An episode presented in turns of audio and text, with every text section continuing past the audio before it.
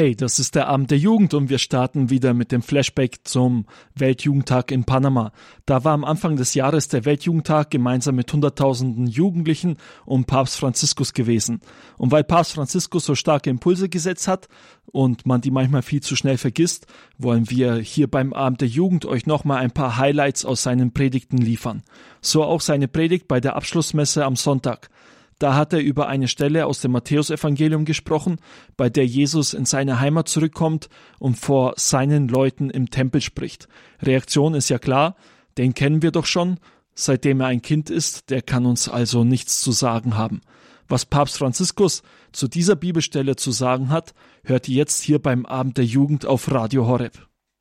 Wenn in unseren Gemeinschaften das Evangelium konkret werden soll und wir dann über andere sagen, ach, den kenne ich schon, ist das nicht der und der? Ist das nicht das Kind, dem wir geholfen haben damals und so weiter? Wie können wir dem glauben? Hm, das ist der, der immer die Glasscheiben eingeschossen hat. Wie kann der jetzt hier auf einmal ein Wort zum Reich Gottes sagen? Das ist eine ganz arme und ähm, gezähmte Haltung. Wir machen das Wort Gottes klein.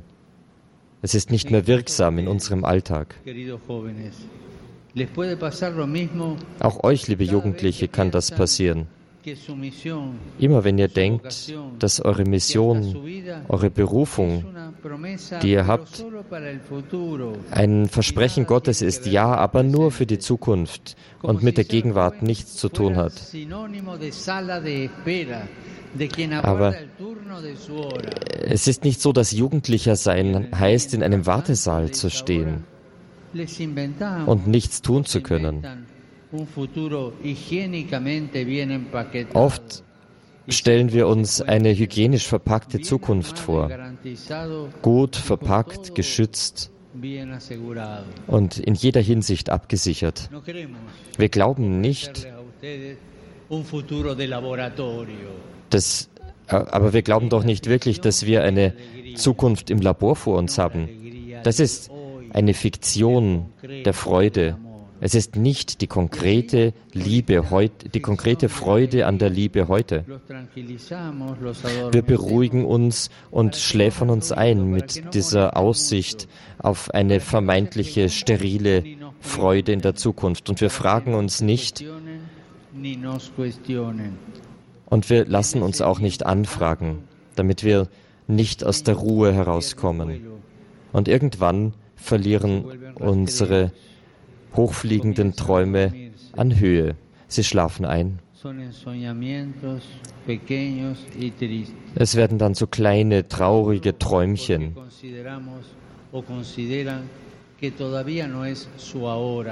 Und wir denken, ach, es ist noch nicht unsere Stunde, wir sind noch zu jung, um uns irgendwo einzubringen. Und so schleppen wir uns voran. Wisst ihr was? vielen Jugendlichen geht das so.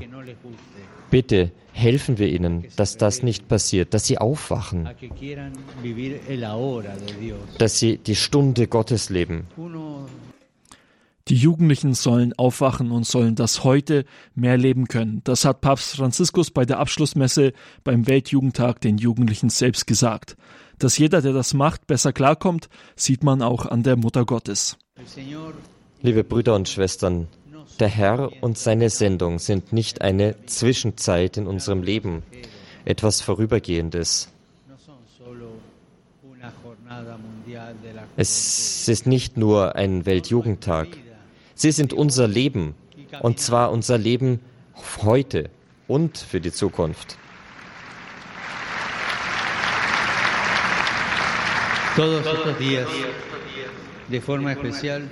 All diese Tage über hatten sie auf besondere Weise, so wie eine Hintergrundmusik, das Wort Mariens mir geschehe begleitet.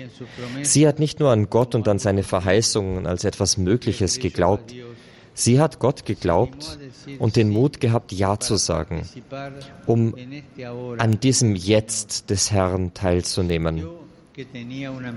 Sie hat gespürt, eine Mission zu haben. Sie hat sich verliebt und das hat alles entschieden. Soweit ein kleiner Ausschnitt aus der Predigt von Papst Franziskus bei der Abschlussmesse vom Weltjugendtag in Panama, der im Januar stattfand. Jetzt gibt's für euch hier beim Abend der Jugend etwas Weltjugendtagsmusik. Hier ist The Light of the World, die Hymne vom Weltjugendtag in Toronto im Jahr 2002.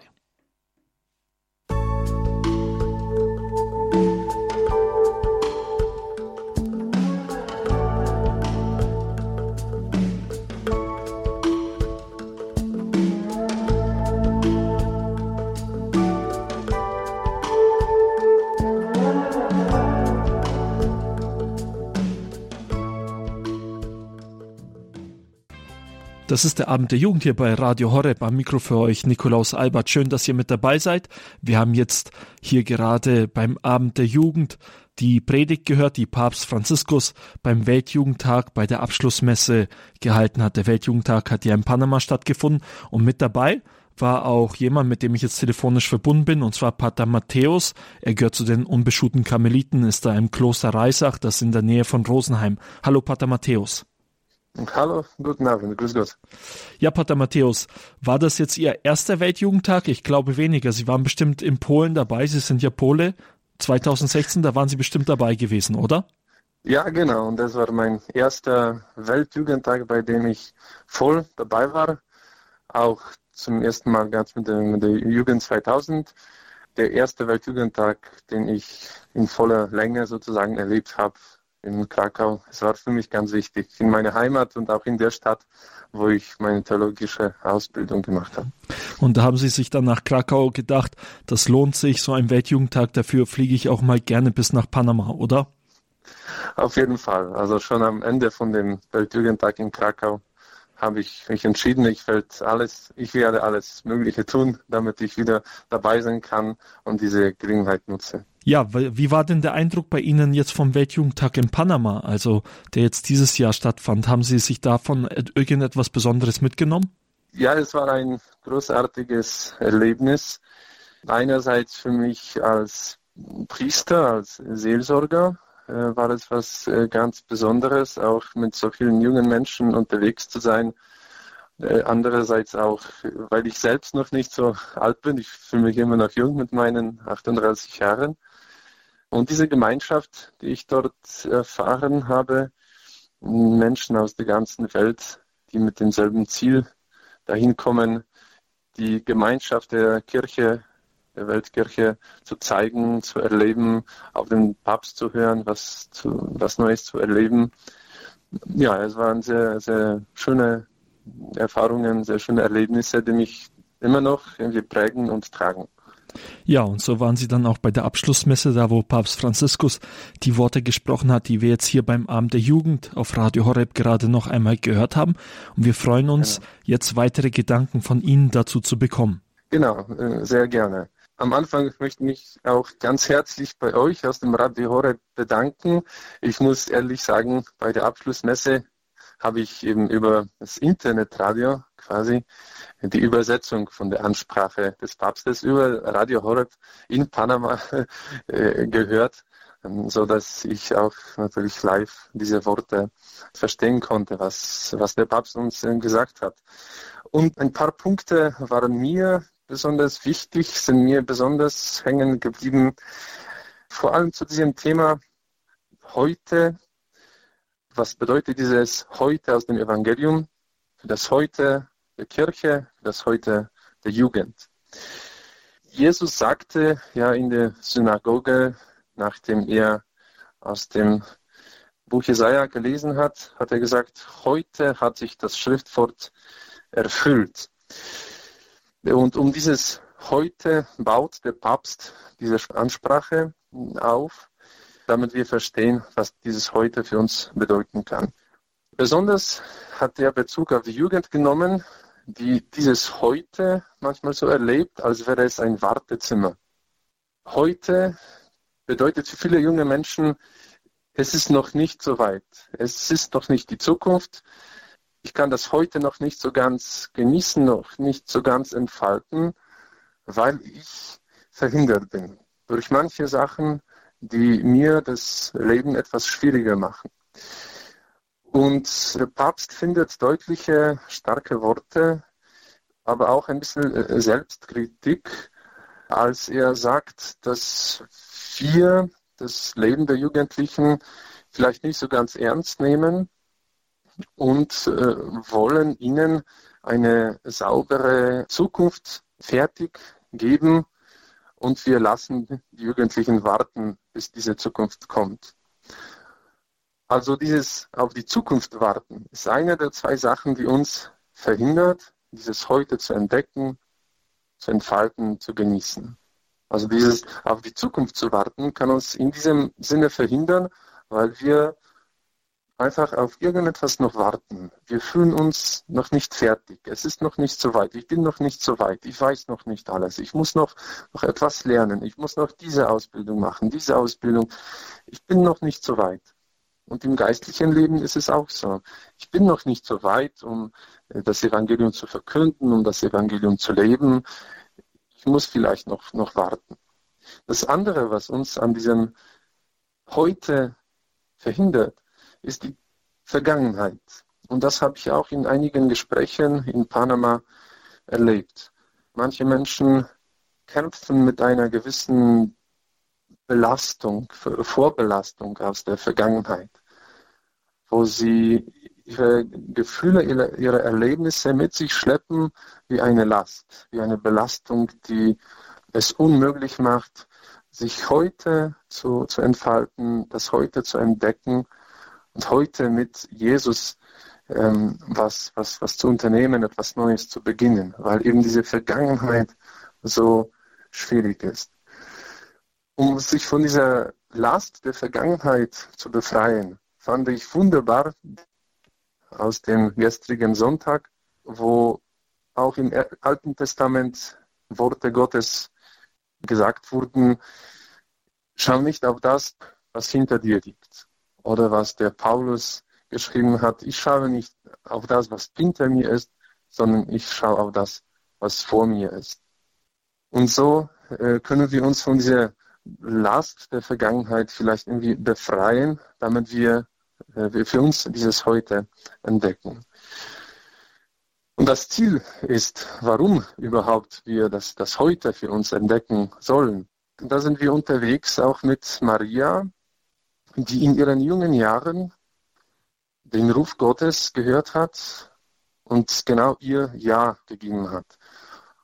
Und Maria ist die, die uns auch auf dem Weltjugendtag begleitet hat.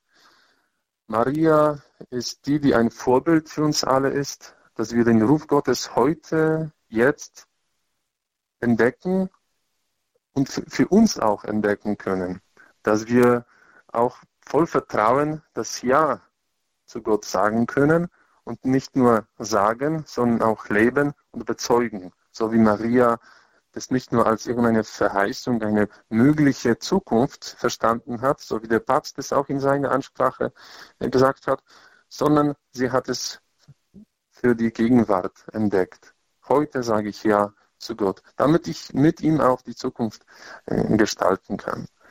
Und ich glaube, dass das für uns alle sehr wichtige Worte sind, dass wir das heute nicht wie ein Wartezimmer erleben, nicht auf irgendeine bessere Zukunft warten müssen oder sollen, sondern dass wir tatsächlich dieses heute, den jetzigen Moment entdecken, als die Zeit, wo sich die Ewigkeit mit der Gegenwart berühren, wo wir unsere Entscheidungen treffen können.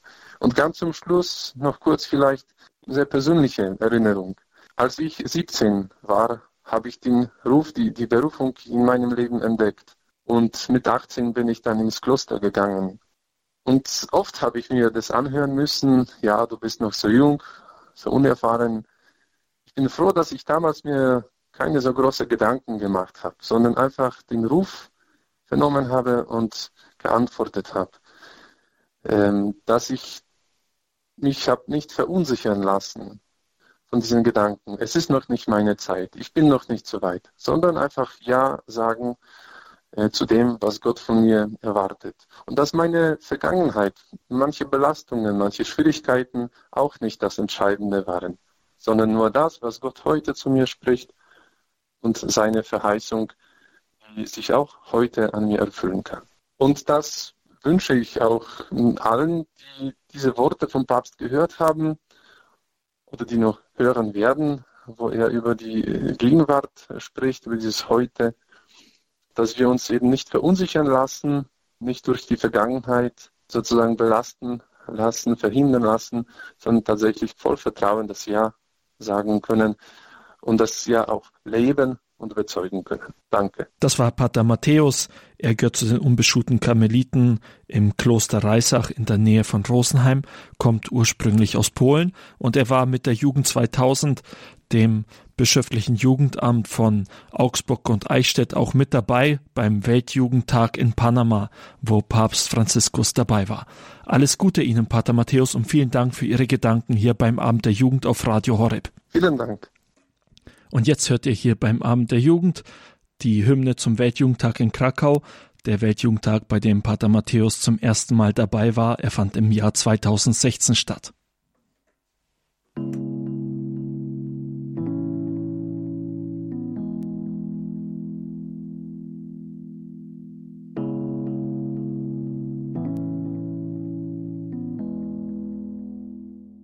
Ihr hört den Flashback zum Weltjugendtag in Panama hier beim Abend der Jugend auf Radio Horeb. Wir haben jetzt schon Worte von Papst Franziskus gehört, die er beim Weltjugendtag gesprochen hat. Dann war ich mit Pater Matthäus verbunden, der uns noch etwas zu diesen Worten gesagt hat, uns noch seine Gedanken mitgeteilt hat. Auch er war beim Weltjugendtag in Panama dabei.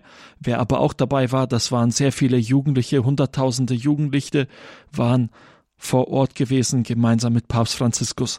Und zwei dieser Jugendlichen möchte ich jetzt auch hier auf Sendung begrüßen. Und zwar ist das zum einen Franzi, sie ist 24 Jahre alt, studiert Lebensmitteltechnologie in Freising, also in der Nähe von München. Grüß dich, Franzi. Hallo, liebe Grüße ins Allgäu. Ja, und dann ist noch Simon mit dabei. Er ist 21 Jahre alt, arbeitet als Mechatroniker in der Nähe von Regensburg im Ort Trossau. Da wohnt er. Hallo, Simon. Ja, grüß euch, servus. Schön, ich freue mich mit euch beiden verbunden zu sein. Simon, vielleicht starten wir direkt mit dir. War es denn dein erster Weltjugendtag gewesen jetzt in Panama? Äh, nein, das war mein zweiter Weltjugendtag. Mein erster Weltjugendtag war wie vom Vater Matteo in Krakau. Also du warst auch mit in Krakau dabei. Wie kam es denn dazu, dass du dich damals für Krakau entschieden hast, da zum Weltjugendtag zu fahren? Das ist jetzt ja nicht etwas, was jeder Jugendliche in Deutschland macht, oder? Naja, ähm, bei uns ähm, ist man ziemlich aktiv in der Jugend 2000 und viele Freunde von mir sind auch tätig. Und da ist natürlich dann der Wunsch entstanden, auf den Weltjugendtag zu fahren. Und wir sind dann mit einer großen Gruppe hingefahren und einfach jeder hat sich gefreut und das war echt total genial. Franzi, wie ist es bei dir? War das dein erster Weltjugendtag? Ja, bei mir war es der erste. Und ich bin sehr dankbar, dass ich mitfahren konnte und so tolle Erlebnisse mit nach Hause nehmen konnte. Wie hast du denn jetzt davon erfahren? Also das ist ja ein bisschen unüblich, sage ich mal, dass der erste Weltjugendtag in Panama ist. Wenn der letzte jetzt in Polen war, da hättest du ja locker mitfahren können, oder? Wieso jetzt in Panama der erste Weltjugendtag? Ja, eine Freundin hat mich gefragt, ob ich nicht Lust hätte, mal auf einen Weltjugendtag mitzufliegen. Und da der ja eh in Panama ist und das ist so ein tolles Land anscheinend und ja, dann habe ich mich eigentlich gleich dafür entschieden, mit ihr mitzufahren und es hat sich auf jeden Fall gelohnt und es wird nicht mein letzter Weltjugendtag sein. Ich würde es auf jeden Fall nochmal erleben. Ja, schön. Was ein Weltjugendtag ist, das war dir davor schon klar oder nicht? Ja, das war mir schon klar. Ich habe auch schon davon gehört, aber ich hätte jetzt nie irgendwie gedacht, dass ich da mal mitfahren könnte. Aber durch meine Freundin bin ich dann drauf gekommen und Gott sei Dank hat sie mich dazu bewegt, mitzufahren. Ja, da kann man ja sagen, du hast auf jeden Fall eine gute Freundin gehabt. Du hast gesagt, das ist nicht dein letzter Weltjugendtag gewesen, also scheint einiges hängen geblieben zu sein. Was ist denn jetzt bei dir hängen geblieben vom Weltjugendtag? Es war ein super tolles Erlebnis mit so vielen anderen Jugendlichen, den Glauben zu feiern und zu vertiefen. Und Panama war einfach so gastfreundlich. Sie haben uns so toll aufgenommen. Die Familien, bei denen wir geschlafen haben, waren teilweise so arm und hatten selbst nicht sehr viel und haben trotzdem alles dafür gegeben, dass wir eine schöne Zeit dort haben. Wir haben auch jetzt noch Kontakt zu unseren Gastfamilien. Und auch die anderen Jugendlichen, die dort angereist sind, waren so euphorisch im Glauben. Da könnten wir echt noch was davon lernen. Und wir hatten so viele tolle Gespräche mit unseren anderen Fahrern, die mitgefahren sind dass es echt eine große Stärkung für den eigenen Glauben war. Simon, wie ging es dir beim Weltjugendtag in Panama? Ja, ähm, ganz besonders hat man halt, hat mich ja gefreut, die Gastfreundschaft, wie die Franzi ja schon gesagt hat, die Leute, wo wir geschlafen haben, direkt im Dschungel, die haben echt gar nichts gehabt und die haben mich dann noch mitten, also die haben mich in ihrem Bett schlafen lassen, sie sind am Boden geschlafen und ähm, ja, ihr Slogan war so quasi, sie haben in uns Christus gesehen und haben uns dann quasi auch so behandelt. Das war echt tief bewegend für mich und ähm, da ich Scheibe, absch äh, Scheibe abschneiden können. Ja. ja, ein starkes Zeugnis auf jeden Fall dieser Gastfreundschaft, die ja eine christliche Tugend ist, die man da erleben durfte.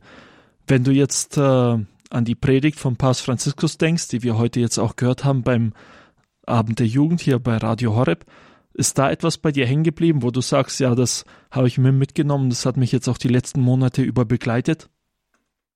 Ja, also es sind so zwei Punkte. Der Pater Matteo schon gesagt hat, ähm, im Heute leben, nicht auf morgen verschieben, sondern jeden Tag quasi wirklich im Heute und im Glauben leben.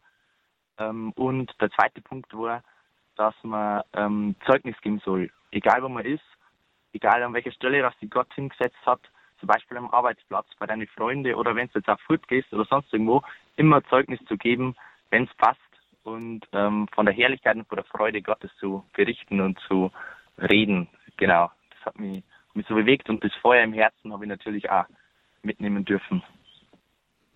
Du warst ja selber auch vor Ort gewesen, nehme ich an, als äh, diese Predigt war und bei der Abschlussmesse.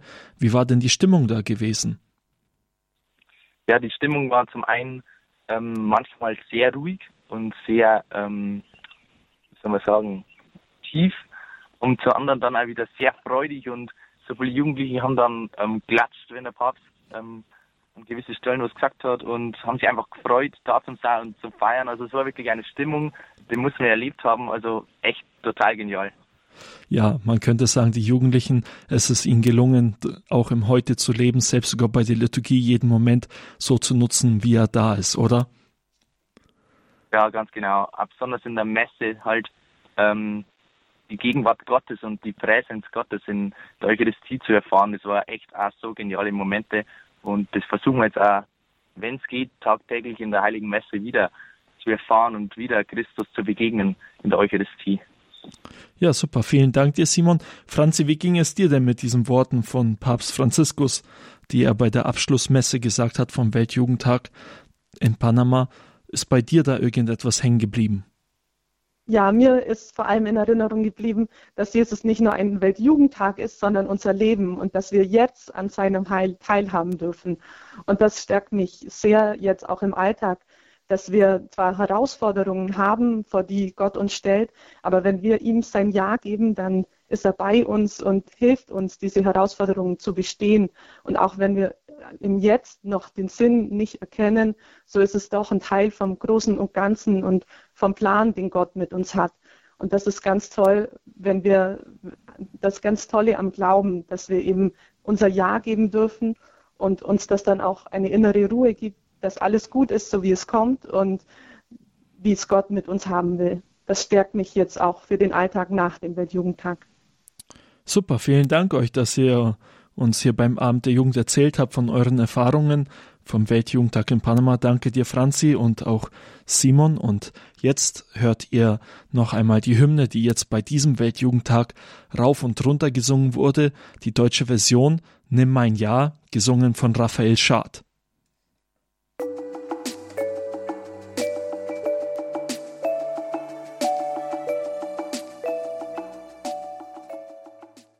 Hallo, wir sind hier beim Abend der Jugend bei Radio Horeb. Ich bin die Marie und ich freue mich, dass ihr heute Abend wieder dabei seid. Am 22. April ist Ostermontag und da findet in Ravensburg ein besonderes Konzert statt, eine besondere Veranstaltung und zwar das Lobpreiskonzert. An dem Abend wird es hier auch keinen Abend der Jugend geben, sondern wir übertragen live das Konzert aus Ravensburg. Was es mit diesem Konzert auf sich hat und warum wir das hier übertragen, darüber sprechen wir heute mit David Dennenmoser. Er ist bei uns zu Gast in der Sendung. Herzlich willkommen, David. Hallo. Hallo. Ja, David, vielleicht bevor wir noch zum Konzert Konzert kommen, kannst du dich ja noch kurz vorstellen und sagen, wie alt du bist und wo du so wohnst, was du so machst. Mhm.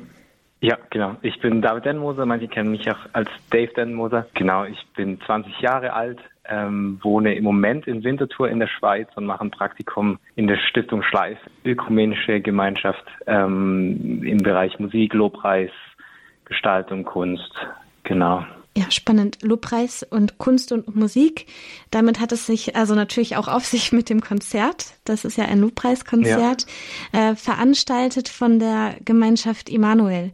Für alle, die jetzt vielleicht die Gemeinschaft Immanuel noch nicht so gut kennen, kannst du uns ein paar Worte sagen, wer das ist und, ähm, und was die Gemeinschaft so ausmacht? Ja, genau. Die Gemeinschaft Immanuel ähm, ist eine katholische Laiengemeinschaft. Also wir, ähm, wir haben quasi keinen ähm, Pfarrer als als Leiter und treffen uns als, als Gemeinschaft einmal im Monat zum Gemeinschaftstreffen und darüber äh, hinaus noch einmal im Monat für Auszeit, also für Nicht-Gemeinschaftsmitglieder im Gottesdienst, ähm, auch für Kirchenferne, wo man seine Freunde mitbringen kann. Ähm, genau, wir treffen uns da in, in Ravensburg, da ist so das Zentrum der Gemeinschaft, ähm, aber darüber hinaus gibt es auch noch Gruppen deutschlandweit in Köln, Dresden, Aachen äh, und so weiter, die sich in kleineren Gruppen treffen. Genau. Ja, und Lobpreis ist bei euch ja auch ein wichtiger Bestandteil. Ihr mhm. habt die Lobpreiswerkstatt.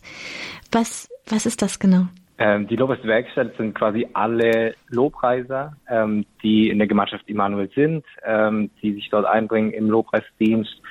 Ähm, genau, also keine feste Band, sondern eher ein Team aus Musikern, ähm, die eben die, die Veranstaltungen der Gemeinschaft Immanuel ähm, genau untermalen mit Musik, den Lobpreis dort machen, ähm, dort dienen, ähm, aber auch andere Veranstaltungen machen, wie das Lobpreiskonzert zum Beispiel, ähm, eingeladen werden für Konferenzen ähm, und so weiter. Cool. Und du bist Teil der UC Band. Das sind jetzt alles so viele Begriffe, die wir hier reinwerfen. Ähm, alle, die miteinander verbunden sind. Wer ist denn die UC Band? Ist die auch Teil der Lobpreiswerkstatt dann? Ja, es gibt ähm, seit zwei Jahren gibt es die Lobpreiswerkstatt Family, wo auch ähm, genau andere oder alle Generationen äh, der Lobpreise in Immanuel beziehungsweise auch der Jugendarbeit, die dort dazu gehört, äh, mit dabei sind und da ist auch die UC Band als Teil davon. Genau, und die UC-Band ähm, ist eigentlich entstanden als eine Projektband von ähm, der Veranstaltung UC, ähm, einfach ein, ein Jugendgottesdienst mit Fokus auch auf Lobpreis. Ähm, und ähm, genau daraus ist ähm, eben eine Gruppe entstanden. Äh, das ging über ein paar Jahre so weiter und dann kam irgendwann der Wunsch einfach aus, äh, auf, sich wirklich als Band auch zu sehen, ähm, sich regelmäßig als Band zu treffen ähm, und daraus ist dann die UC-Band entstanden. Äh, du bist ja Teil der UC Band. Äh, was ist denn da deine Aufgabe? Was, was machst du denn in der Band? Mhm. Also ich spiele E-Gitarre dort, ähm, genau, und bin im Moment so ähm, zuständig für den ganzen Gestaltungsbereich, kreativ. Äh, wir haben jetzt, genau, wir sind gerade an der EP dran, haben jetzt da ein paar Singles äh, rausgebracht, da die die Cover zu gestalten, gleichzeitig auch die Social Media Arbeit, äh, ohne die es heutzutage kaum noch. Geht. Ja. Ähm, genau, und einfach so als, als Bestandteil der Band mit an Songs arrangieren und so. Da sind die, die Übergänge flüssig, würde ich sagen. Ja, jetzt äh, reden wir so viel über die Band. Dann hören wir uns doch jetzt gleich einfach mal eine eurer Singles an. Und zwar, die hat den Titel. Kannst du uns das verraten? Ja, genau. Der erste Titel ist Unterm Schutz des Höchsten, also eigentlich ein, ein alter Kirchenchoral, den wir ähm, genau neu interpretiert haben. Super.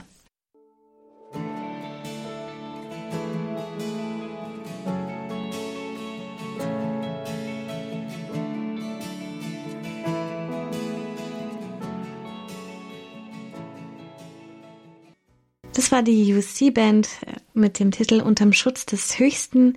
Die UC-Band wird, ist Teil der Lobpreiswerkstatt von der Gemeinschaft Emanuel. Am 22. April in Ravensburg findet ein Lobpreiskonzert statt, das wir hier beim Abend der Jugend bei Radio Horeb live übertragen werden. Und zu Gast heute bei uns ist David oder auch Dave Dennenmoser. Er äh, spielt die E-Gitarre in der Band äh, und macht auch ganz viel kreative PR-Arbeit für die Band. Und wir sprechen heute mit ihm über die Musik, die sie machen, aber auch über seinen Glauben. Denn ähm, ja, das ist ja, wie bist du denn eigentlich zu dieser Gemeinschaft gekommen oder überhaupt zu deinem Glauben gekommen? Weil das ist ja schon auch ähm, mhm. viel Arbeit und Leidenschaft, die du in, in diesen Lobpreis reinsteckst. Und ähm, das ist ja eine wahre Berufung. Wie hast du, wie hast du die denn gefunden? Ja, also ich bin ähm, aufgewachsen im christlichen Elternhaus. Meine Eltern äh, waren eigentlich von oder bei den Anfängen von der Gemeinschaft Immanuel mit dabei. Die haben sich da früher noch als Jugendgebetskreis getroffen, ähm, ausgehend von der Schule in Ravensburg. Ähm, genau, und sie haben quasi diese ersten Schritte auch der Gemeinschaft ähm, miterlebt und mitbewegt. Ähm, genau, und so sind wir Kinder dann da quasi mit, mit reingewachsen. Ähm, genau, durch verschiedene Kinderangebote, äh, genau, Jugendgruppen und so weiter ist dann der Glauben eben gefestigt worden. Ähm, gleichzeitig auch so, ähm, ja, ist auch in der Jugendarbeit, die heißt Lobpreisabend, also Lobpreis auch ein wichtiger Bestandteil. Von daher wurde ich auch da gefördert ähm, und bin dann da so in diesen, in diesen Dienst auch reingewachsen, genau. Und äh, gab es so einen Moment für dich oder eine Zeit, wo du dich selbst auch ähm, vielleicht im Erwachsenenleben oder im, im jugendlichen Leben nochmal selbst auch für den Glauben entsch entschieden hast oder ähm, gemerkt hast, ähm, also dass mhm. du eine eigene Beziehung zu Jesus aufgebaut hast? Oder war das immer ein fester Bestandteil bei dir? Oder gab es Krisen oder einen Moment, wo du sagst, nee, das mhm. nochmal so eine eigene Erfahrung? Also ich, ich denke, es war auf jeden Fall immer ein fester Bestandteil, mhm. ähm, so, ein, so, ein, so ein grundlegendes ähm, Ding in meinem Leben, auch als Kind schon und ähm, genau in diesen, in diesen, in diesen Kinderplänen ähm, und so weiter. Und dann, glaube ich, kommt aber bei jedem irgendwann der Punkt, wo man sich löst von dem Glauben der Eltern auch oder vom Glauben des Elternhauses, was man dort miterlebt hat, diese Prägungen, ähm, genau, und sich eben für seinen eigenen Glauben ähm, entscheiden kann. Und ähm, genau der, dieser Punkt, ähm, genau, ist auf einer Freizeit, ähm, äh, da war ich, glaube ich, zwölf oder dreizehn, ähm, gab es einfach so einen Lobpreisabend nochmal mit, ähm, mit so einer Art Lebensübergabe. Ähm, und es war eigentlich so der, Punkt, glaube ich, wo ich dann in diesen, in diesen eigenen Weg, meinen eigenen Weg mit Gott nochmal eingetreten bin. Genau, und von da an ging es weiter und ich glaube, ähm, es ist immer wieder so ein Punkt, ähm, sich für ihn zu entscheiden und immer wieder diesen, diese Gnade und alles, was es gibt, anzunehmen. Aber das war so der, der Startpunkt, würde ich sagen. Mhm. Schön. Das war dein Startpunkt so für deinen Glauben. Du hast ja schon gesagt, ähm, in der also in der Gemeinschaft und auch bei den Wochenenden oder Erlebnissen, die du dort hattest, gab es immer viel Lobpreis. Wann war der Punkt, wo du wusstest, okay, ich möchte Musik machen? Mhm. Ja. Ja, genau. Also mein mein Vater ist, ähm, ist Gitarrenlehrer oder hat Gitarre studiert ähm, und auch Kontrabass und alle anderen Seiteninstrumente eigentlich. äh, genau, von daher bin ich da auch recht früh rein. Ich habe mit mit fünf habe ich angefangen, Cello zu spielen, ähm, eigentlich um der musikalischen Früherziehung an der Blockflöte äh, zu entkommen. Äh, genau, und ähm, habe dann mit acht angefangen, E-Gitarre zu spielen.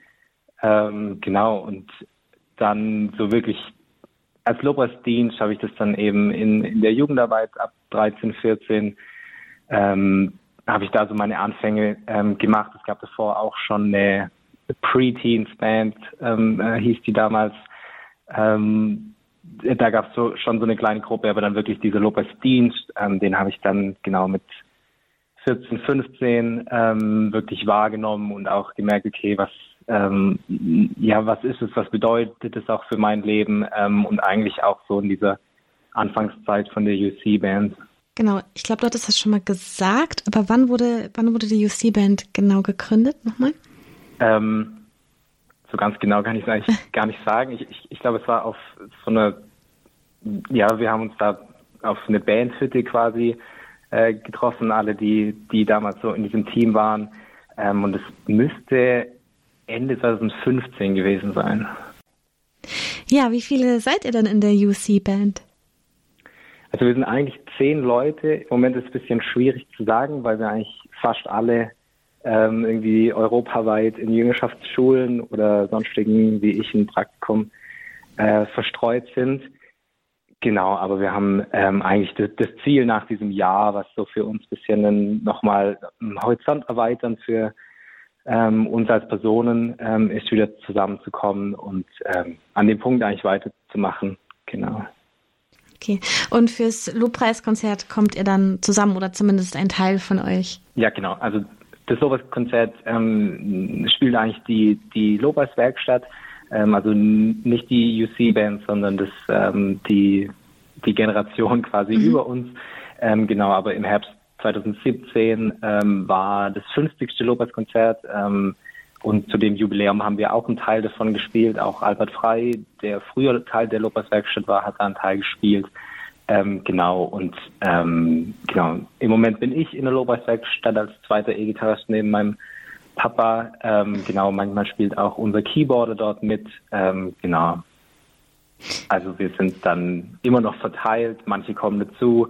Äh, genau, manche kommen einfach so zum, zum Mitanbeten, ähm, aber wir als UC-Band spielen dort nicht explizit. Okay, ja, und ähm, Ihr macht ja, man kann eure Musik auch auf YouTube hören. Ihr habt da ein paar Videos. Mhm. Äh, was möchtet ihr erreichen? Also was ist eure Mission mit eurer Musik? Was möchtet ihr ausdrücken? Was möchtet ihr weitergeben? Ich glaube, erstmal wollen wir einfach Gott anbeten und ihm wirklich unser, unser Lob bringen, ähm, mit ihm in Kontakt treten, ähm, mit ihm Beziehung leben. Ähm, und das eben auch in einem Bandgefüge oder in einer Gruppe ist was ganz Spezielles, weil jeder so seinen eigenen ja Sound äh, mit reinbringt, aber auch auch Sound auf einer auf einer geistlichen Ebene ähm, das mit reinbringt aus seinem Leben, ähm, genau seine Geschichte, seine Prägungen ähm, und trotzdem in allem dieser dieser Dank ähm, und unser Ziel ist ähm, ja Menschen zu erreichen, Herzen zu erreichen, sie zu Gott zu weisen, zu Jesus zu weisen, ähm, genau und das durch unsere Musik ausdrücken, dass es nicht um uns geht, ähm, sondern eben um Jesus geht, der in der Mitte steht und ähm, wir es ihm zuspielen und er dadurch auch, auch wirkt durch die Musik. Ja, und wie sich das anhört, hören wir jetzt nochmal mit eurer zweiten Single. Vielleicht kannst du uns ja auch nochmal kurz mhm. ansagen. Genau, König meines Herzens. König meines Herzens. Ja, das hören wir jetzt hier beim Abend der Jugend bei Radio Horeb.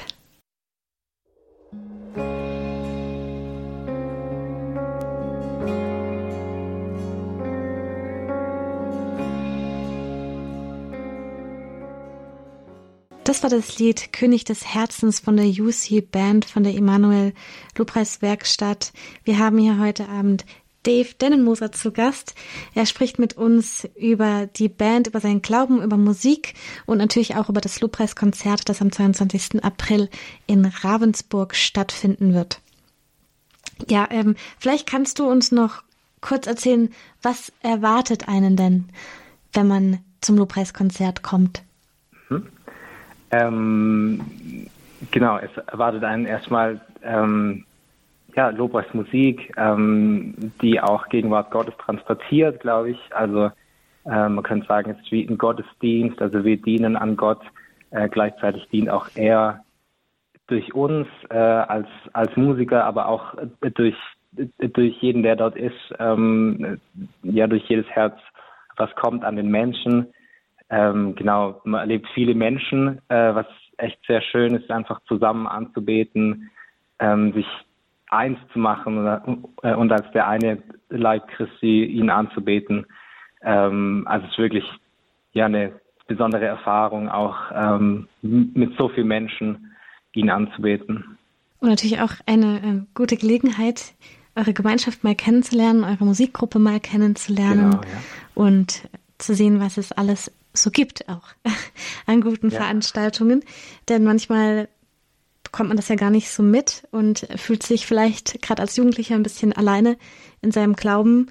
Und dann ist es immer schön und wichtig, wenn man ähm, die richtigen Orte findet, wo man Anschluss finden kann. Auf jeden kann. Fall, ja. Genau, dann vielen herzlichen Dank für das Interview. Äh, vielen Dank, dass du dir Zeit genommen hast. Wir freuen uns auf das Konzert und natürlich auch darauf, in Zukunft noch mehr von eurer Band zu hören. Vielen Dank, ja.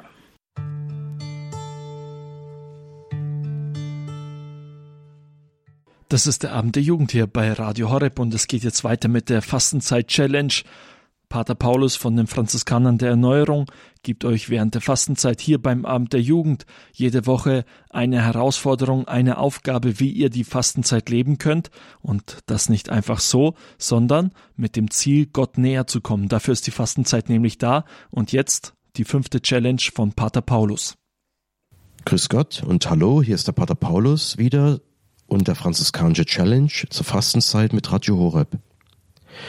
Heute wollen wir auf den friedensstiftenden Geist vom heiligen Franziskus schauen und auf seinen Geldgebrauch. Vielleicht das letzte zuerst, der Umgang mit dem Geld.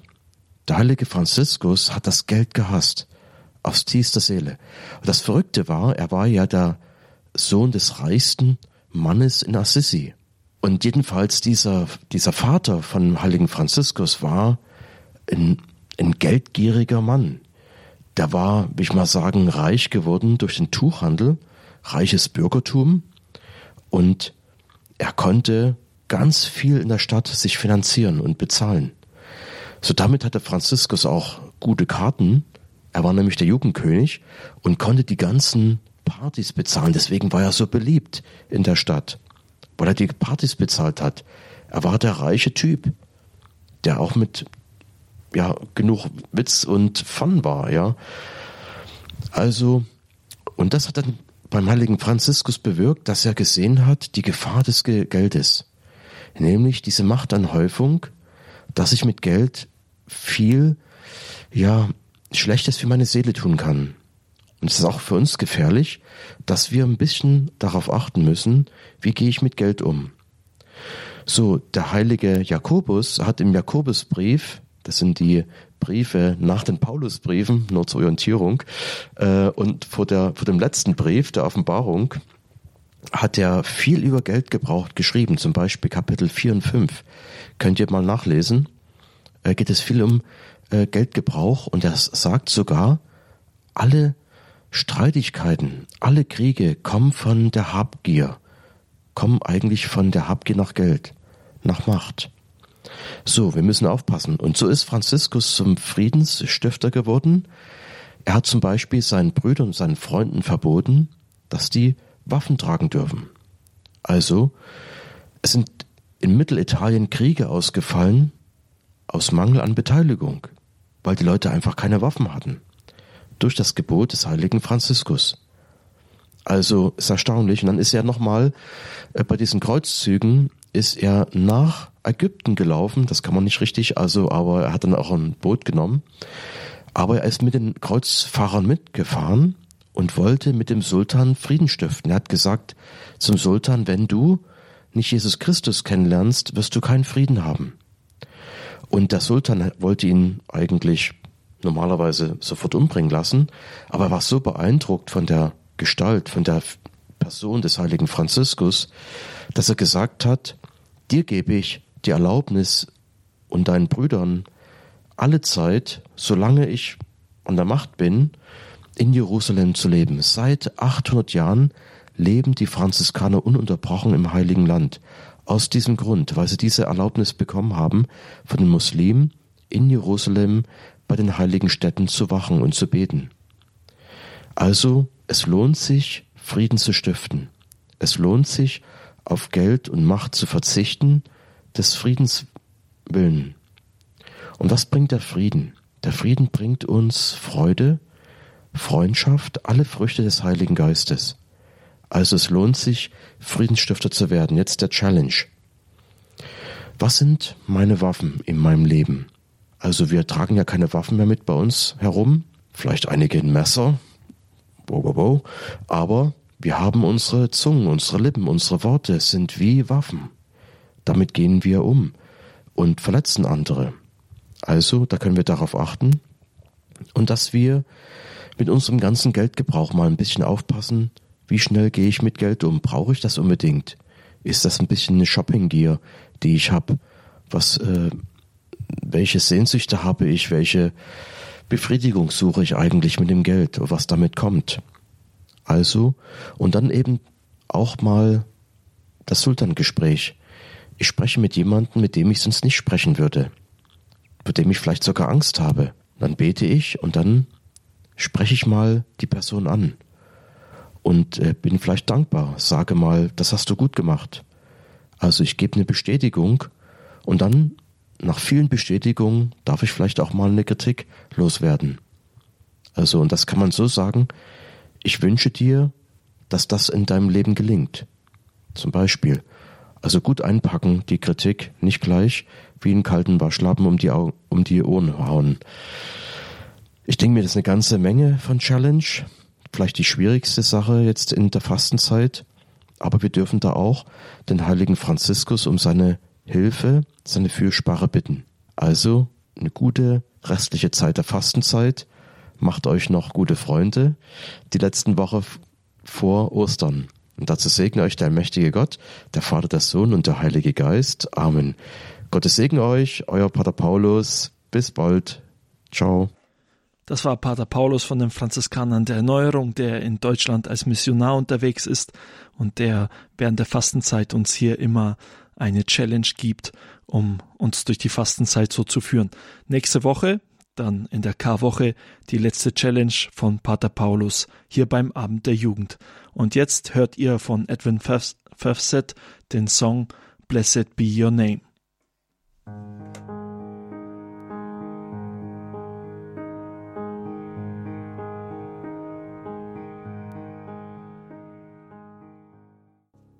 Abend der Jugend hier bei Radio Horeb. Seit letztem Donnerstag läuft in den Kinos in Deutschland der Film Monsieur Claude. Nicht der erste Teil, der kam schon im Jahr 2014, also vor fünf Jahren raus, sondern der zweite Teil. Worum es in dem Film geht und ob es sich lohnt, das hört ihr jetzt hier in der Cinema Line beim Abend der Jugend auf Radio Horeb von meiner Kollegin Nadja Neubauer. Hallo, ihr Lieben. Ich stelle euch heute einen neuen Kinofilm vor. Ich weiß nicht, ob ihr euch noch erinnern könnt an den Film Monsieur Claude und seine Töchter. Eine französische Komödie. Ist schon eine Weile her, dass der Film im Kino lief. Aber vielleicht hat der ein oder andere den Film ja gesehen. Und falls ja, dann erinnert ihr euch vielleicht an jenen unglückseligen Claude Verneuil, der fast alle seine Töchter an Nichtkatholiken verliert bis auf die jüngste, aber deren Mann ist Afrikaner und ein Schwarzer in der Familie ist mindestens genauso schlimm für Claude wie ein Jude, ein Moslem und ein Chinese, da kann er noch so katholisch sein. Claude, der im ersten Teil bitter lernen musste, seine rassistischen Ansichten zu überdenken, schließlich ist jeder ein Kind Gottes, ganz gleich woher er kommt, wird erneut auf die Probe gestellt. Monsieur Claude und seine Töchter geht in die zweite Runde. Schon die Ankunft am Flughafen in Tel Aviv werde ich niemals vergessen. Vier ganze Stunden Leibesvisitation. Ich dachte schon, die beschneiden mich. Claude. Ach, ich mach doch nur Spaß. Das ist Claude, wie er leibt und lebt. Eine Provokation folgt der nächsten, ob gewollt oder ungewollt. Die Fettnäpfchen bleiben nicht aus. Die Reise mit seiner Frau durch die Länder seiner Schwiegersöhne war für den patriotischen Franzosen eine reine Tortur. Aber was tut man nicht alles für die liebe Familie? Für Claude ist jetzt jedenfalls erst einmal Schluss mit Reisen. Dann mache ich den Umschlag auf und sehe mein Abschiedsgeschenk. Eine Kreuzfahrt für zwei Personen nach Tahiti. Die hast du doch wohl nicht aufgeschlagen. Doch, doch, für eure Mutter ist Schluss mit Fernreisen. Er hat die Reise umgetauscht und für uns die schönsten Hotels in Frankreich gebucht. Es gibt nichts Besseres als unser wunderschönes Land, um das süße Leben zu genießen. Das ist ja so wahr, denn ganz egal, wie man darüber denkt, leben wir hier sehr privilegiert. Absolut, absolut. Findet ihr nicht auch? In Frankreich ist es doch am schönsten. Oder etwa nicht? Offen gestanden, haben Odile und ich entschieden, dass wir nach Israel gehen. ja. ja. Ihr geht weg? Ja, Mama, wir gehen ja, weg. Gehen weg. Oh. Und, und wir gehen auch weg. Wer geht weg? Also ich, Isabel und Loch. Wie, ihr wollt alle nach Israel? Nein, nein, Schau und ich, wir gehen nach ja. China. Nach China? Mhm. Und wir nach Algerien. Mhm. Algerien. Nach Algerien? Seid ihr vollkommen verrückt geworden? Papa, da ändern sich gerade so viele Dinge. Hast du noch nie von der Bikini-Revolution gehört? Die Bikini-Revolution? Was ist das denn? Mutige Frauen, die revoltieren, indem sie am Strand Bikinis tragen. Ach klar. Sie brauchen Anwältinnen wie mich, die sie in ihrem Kampf unterstützen. Das ist ja wunderbar. Und ihr, Charles? Ihr geht nach Abidjan? Oh nein, nein. Ich brauche zu meinem Vater mindestens 5000 Kilometer Sicherheitsabstand. Wir gehen nach Bombay. Mhm. Nach Bombay? Warum ausgerechnet Bombay? Da hat man mir einen super Job angeboten. Und ich mache Karriere in Bollywood. Für Claude und Marie Verneuil bricht erneut eine Welt zusammen, als sie das erfahren. Erst verlieren sie ihre Töchter an Barbaren und dann wollen die auch noch dem schönen Frankreich den Rücken kehren. Zum Glück haben Claude und Marie mit den Coffees, den Schwiegereltern seiner jüngsten Tochter, Verbündete gefunden. Ich habe mit Charles gesprochen. Er will einfach nicht auf mich hören. Dieser Vollidiot glaubt tatsächlich, dass er in Indien zum Filmstar werden würde. Du musst Lord zur Vernunft bringen. Ich zähle auf dich. Was soll ich denn machen, deiner Meinung nach? Die beiden sind erwachsen. Ausgerechnet Indien. Die Leute da sind komisch, echt seltsam. Sie sind schwarz, aber sie sehen aus wie Weiße. Was mir wirklich Sorgen macht, ist, wie es meiner Frau dabei geht. Alle ihre vier Töchter gehen auf einmal weg. Was ist, wenn sie sich davon nicht mehr erholt? Du hast recht, sie sieht furchtbar aus. Das wird ein schlimmes Ende nehmen. Danke für dein Mitgefühl. Claude. Claude. Ich habe die Lösung gefunden. Unsere Schwiegersöhne lieben Frankreich nicht mehr und wir sorgen dafür, dass sie es wieder lieben. In ungewohnter Gastgebermission entwickeln Claude und Marie einen Plan und schrecken auch vor haarsträubendsten Integrationsmethoden nicht zurück. Welche das sind und wie sich die Kinder am Ende entscheiden, könnt ihr euch im Kino anschauen. Monsieur Claude und seine Töchter 2, komisch, bissig, provokant, wie schon der erste Teil. Alle Fans der Familie Verneuil kommen auch hier wieder auf ihre Kosten. Ob der zweite Teil allerdings mit dem ersten mithalten kann oder vielleicht sogar besser ist als der erste, das müsst ihr selbst entscheiden, wenn ihr euch den Film anschaut. Ich sage auf Wiederhören, bis demnächst, eure Nadja. Das war Nadja Neubauer. Sie hat euch hier beim Abend der Jugend auf Radio Horeb den Film Monsieur Claude vorgestellt. Das war's dann auch mit dem ersten Teil vom Abend der Jugend. Wir hören uns wieder entweder um 21.40 Uhr zum Gebet der Komplett oder natürlich dann am nächsten Montagabend um 19.45 Uhr, wenn der Abend der Jugend wieder startet. Wenn ihr Rückmeldung geben wollt zum Abend der Jugend, dann könnt ihr uns einfach eine WhatsApp schicken an die 0171 57 53 200. Noch einmal die WhatsApp Nummer 0171 57 53 200. Wir freuen uns über Vorschläge, was wir so als Themen auf Sendung bringen können. Wir freuen uns über Kritik oder auch, wenn ihr uns mitteilt, was ihr gut fandet am Abend der Jugend, dann schreibt uns einfach eine WhatsApp an die 0171 57 53 200. Übrigens braucht ihr diese Nummer dann auch um 21.20 Uhr beim Draht nach oben. Da wird Diakon Michael Wielert für eure Gebetsanliegen beten. Da könnt ihr jetzt auch schon direkt eine WhatsApp abschicken, wenn ihr wollt, mit eurem Gebetsanliegen. Um 21.20 Uhr wird dann dafür gebetet. Alle Beiträge vom heutigen Abend könnt ihr noch einmal nachhören auf unserer Homepage www.horeb.org. Da geht ihr dann auf die Mediathek und da dann wieder auf den Podcast-Bereich. Da findet ihr dann den Bereich für Jugend und da sind alle Beiträge dann nochmal zum Nachhören.